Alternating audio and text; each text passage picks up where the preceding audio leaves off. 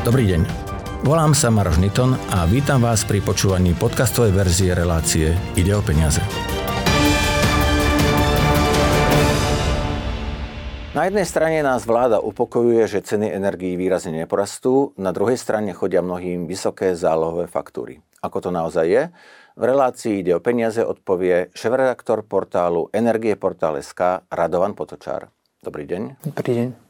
Čítame, chvala Bohu, v poslednom čase správy o tom, že ceny energií klesajú a najmä výrazne oproti augustovému vrcholu. Aké sú teda aktuálne ceny energií a okolko oproti tomu vrcholu klesli? Ak hovoríme o tých rekordných úrovniach z konca augusta 2022, tak v prípade plynu to bolo vysoko nad 300 eurami za megawatt hodinu a v prípade elektriny to boli vysoké stovky eur. V súčasnosti, eh, pokiaľ hovoríme o kľúčovej holandskej burze TTF, ktorá je dôležitá aj pre slovenskú cenotvorbu, je plyn na úrovni niekde okolo 70 eur za megawatt hodinu. Elektrina na nemeckej burze EX v základnom produkte na budúci rok je niekde na úrovni okolo 170 eur. Oproti tomu maximu z konca leta minulého roka je to teda významne menej. Zároveň však platí, že z tých pôvodných hladín, e, teda spred zdražovania, ktoré začalo v roku 2021, sú energie stále významne drahšie. Napríklad plyn sa v období do roku 2021 pohyboval na úrovniach 15-20 eur za megawatt hodinu, takže aj tá súčasná úroveň, či už to bude 70 alebo možno 60 eur za hodinu, je významne viac než v minulosti. Cenotvorba energii je pomerne komplikovaná a vstupuje do nej e, veľmi veľa faktorov. Ako to teda funguje na Slovensku, podľa čoho sa stanovujú ceny a prečo e, aktuálne e, ľudia, podnikatelia plačú, že dostávajú vysoké faktúry, keď sme sa bavili o tom, že ceny oproti tomu stropu výrazne klesli? V princípe máme dve skupiny odberateľov. Jedni majú neregulované ceny, teda ceny, aké si dohodnú so svojím odberateľom, respektíve aké si priamo nakúpia. A druhá skupina sú tzv. zraniteľní odberatelia, a teda tí, ktorí podliehajú cenovej regulácii. To sú najmä domácnosti a malé podniky. Malé podniky od železiarstiev cez cukrárne až po ambulancie lekárov.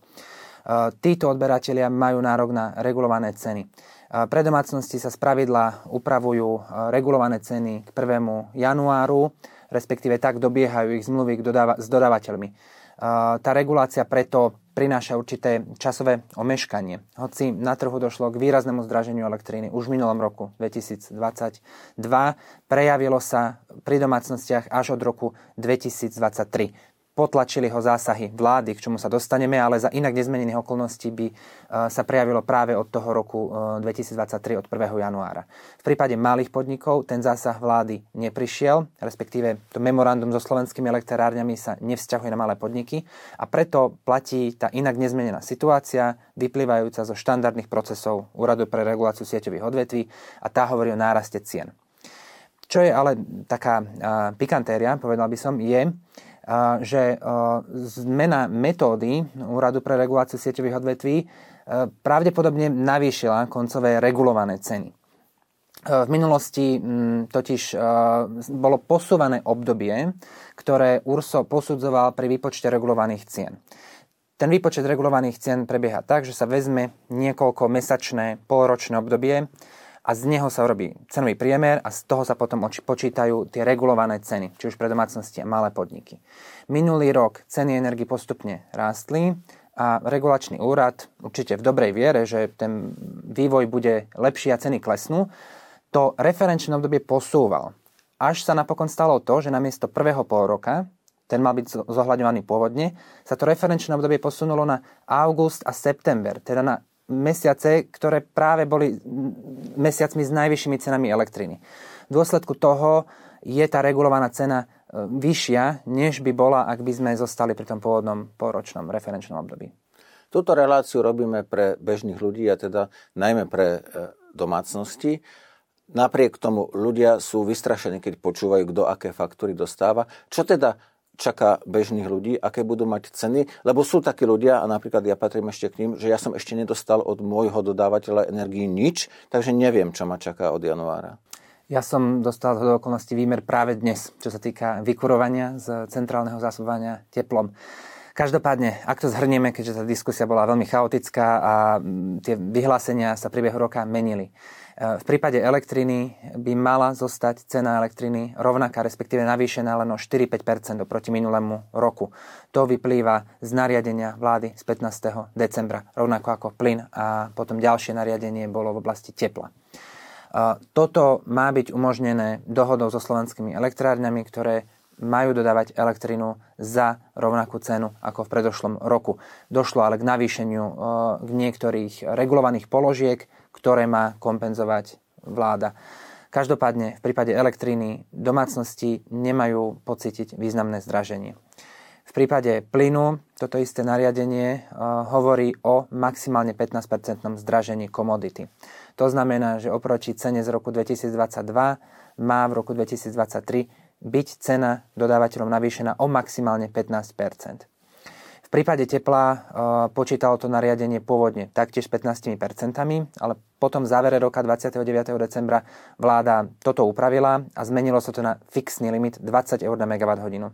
To znamená, že uh, megawatt hodina tepla môže domácnosti zdražieť maximálne o tých 20 eur za megawatt hodinu. To znamená, bude teplo výrazne drahšie, alebo to tak veľmi ľudia až nepocítia? Um, to znamená, že to bude orientačne na úrovni toho 15-percentného zdraženia. E, v prípade e, domácnosti, ktoré mali teplo relatívne drahšie, na úrovni 140-150 eur za megawatt hodinu, je ten 20-eurový limit striktnejší a teda to zdraženie môže byť menej výrazné ako 15%. Na druhej strane domácnosti s lacným teplom na úrovni povedzme 80 eur ak tam zdražie teplo 20 eur na megawatt hodinu, tak je to 25%. Každopádne je to ale výrazne menej, než by vyplývalo a než vyplýva z cenových rozhodnutí URSO. Tie zohľadňujú oprávnené náklady, najmä nákup zdražených surovín, či už zemného plynu, biomasy a uhlia. Tam hovoríme rádovo o stovkách percent nárastu. Opýtam sa teraz už to, čo som sa chcel opýtať neskôr. Nedobehnú ľudí e, ceny energií možno v roku 2024 alebo neskôr, lebo vláda si nebude môcť do nekonečna dotovať tieto sumy a keby to teraz e, zvyšla o trochu viac, tak možno by ten rozdiel v ďalších rokoch nebol taký výrazný.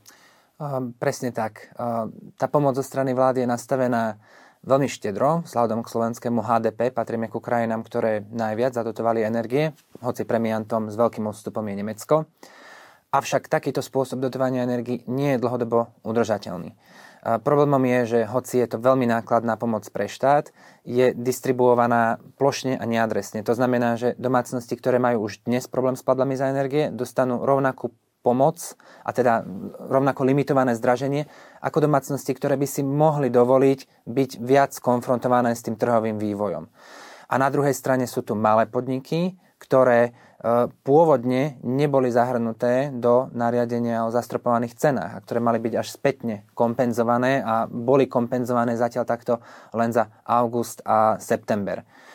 Takže v tomto ohľade ide o veľmi nákladné vytváranie nejakej ilúzie, že sa na trhu nič nestalo. E, domácnostiam sa pomáha všetkým bez rozdielu rovnako a štát si, takéto, e, a štát si takúto formu pomoci nebude môcť dlhodobo dovoliť. Vo verejnom priestore sú správy o tom, že ľuďom chodia všelijaké faktúry. My sme sa bavili o tom, že domácnosti by sa to týkať nemalo. Predsa len, keby niekto dostal výrazne vyššiu faktúru za teplo, elektrinu alebo plyn v januári a nemal by, čo by mal robiť? Tu treba povedať, že vládne opatrenia, a teda zásahy do cien energií, hoci boli diskutované celý rok, boli nakoniec finalizované až v závere roka. Až 29. decembra vláda upravila svoje nariadenie o cenách tepla. Takže dodávateľia do poslednej chvíle nevedeli, čo s cenami bude, ako do nich vláda zasiahne. Podľa správnosti by mali dodávateľia zverejniť svoje ceníky a informovať dodávateľov 30 dní pred začiatkom nového obdobia, pred začiatkom nového roka. Realita je však taká, že domácnosti sa až v priebehu januára v niektorých prípadoch začali dozvedať ceny a zálohové platby. Zároveň vznikol chaos kvôli tomu, že niektorí dodávateľia už stihli zohľadniť vládne nariadenie a teda kompenzáciu cen tepla, respektíve zadotovanie výrobcov tepla a iní to nestihli urobiť.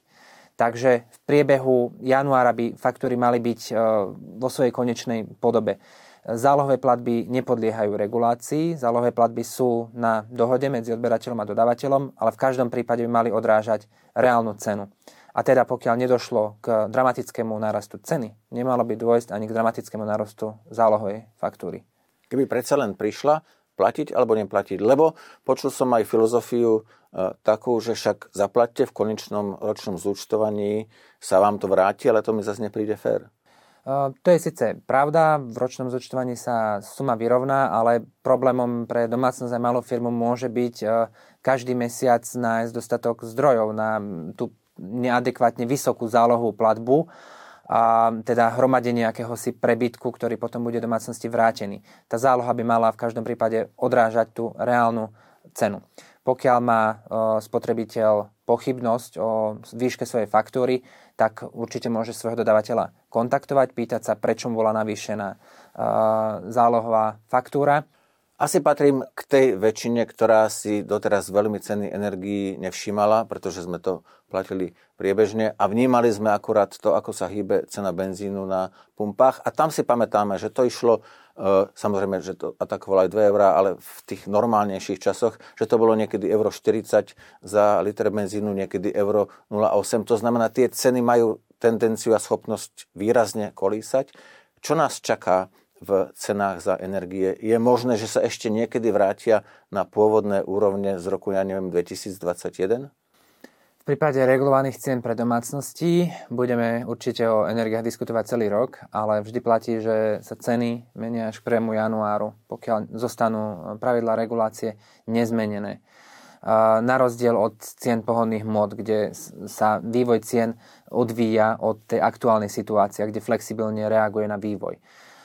Čo sa týka koncových cien pre domácnosti, tie budú vychádzať z reality na trhoch a tam nie je dôvod očakávať, že v dohľadnej dobe sa ceny vrátia na úroveň spred roku 2022, teda na začiatok tohto súčasného zdražovania.